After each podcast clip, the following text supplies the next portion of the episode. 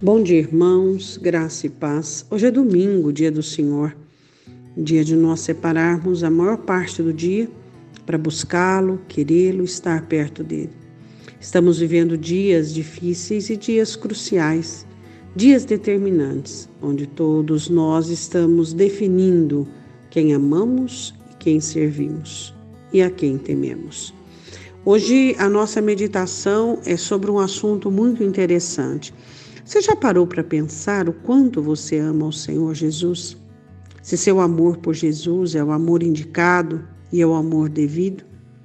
Se você não poderia amar mais o Senhor? São perguntas que são muito importantes que devemos fazer a todos nós. Todos nós deveríamos fazer questionamentos e perguntas a nós mesmos sobre como estamos vivendo e como estamos amando o Senhor. Em Lucas capítulo sete, versículo de número quarenta e sete, diz: Por isso te digo que os seus muitos pecados lhe são perdoados, porque muito amou. Mas aquele a quem pouco é perdoado, pouco ama. A noção, interpretação, conclusão correta sobre o que havia sobre nós, toda a condenação, toda a sentença. O inferno estava com as suas portas abertas para nos receber. Todos nós, sentenciados, e tínhamos inúmeras razões para passarmos a eternidade no inferno.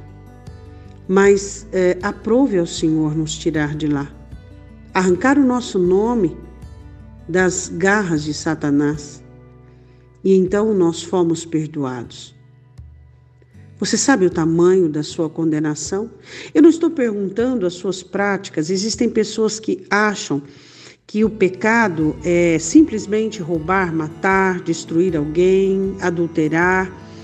Isso é a frutificação, claro que é pecado, mas o pecado original era a sentença que pesava sobre todos nós pelos pecados dos nossos pais. E então estávamos condenados e sentenciados à destruição e ao inferno. Então Jesus olha e responde a Simão, dizendo que aquela mulher amava muito o Senhor Jesus, porque ela tinha compreensão daquilo que tinha sido feito por ela. Jesus diz que o meu amor e o seu amor por ele está diretamente relacionado ao entendimento que temos sobre aquilo que foi feito por nós.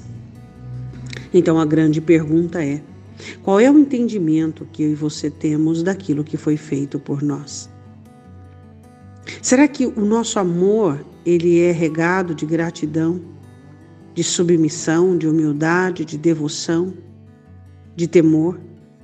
Porque sabemos que aquilo que foi feito por nós, ninguém poderia fazer. Somente Jesus Cristo, o Filho de Deus, pôde. Aquela mulher sabia, ela conhecia o peso que havia sobre ela.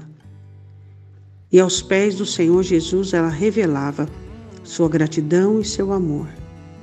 Se é possível amar Jesus mais do que outros, se é possível alcançar a nobreza de um amor totalmente devoto e dedicado, por que eu e você não o faremos? Qual seria o sucesso que nós gostaríamos de ter na vida, se não amá-lo mais, melhor, cada vez mais nobre e dedicado? Se eu e você partiríamos, partíssemos hoje desta vida, qual seria o êxito que gostaríamos de levar para a eternidade? Não seria esse? Eu te amei com todo o meu entendimento, com todas as minhas forças, de todo o meu coração e de toda a minha alma. Esse seria o nosso maior êxito. Oremos.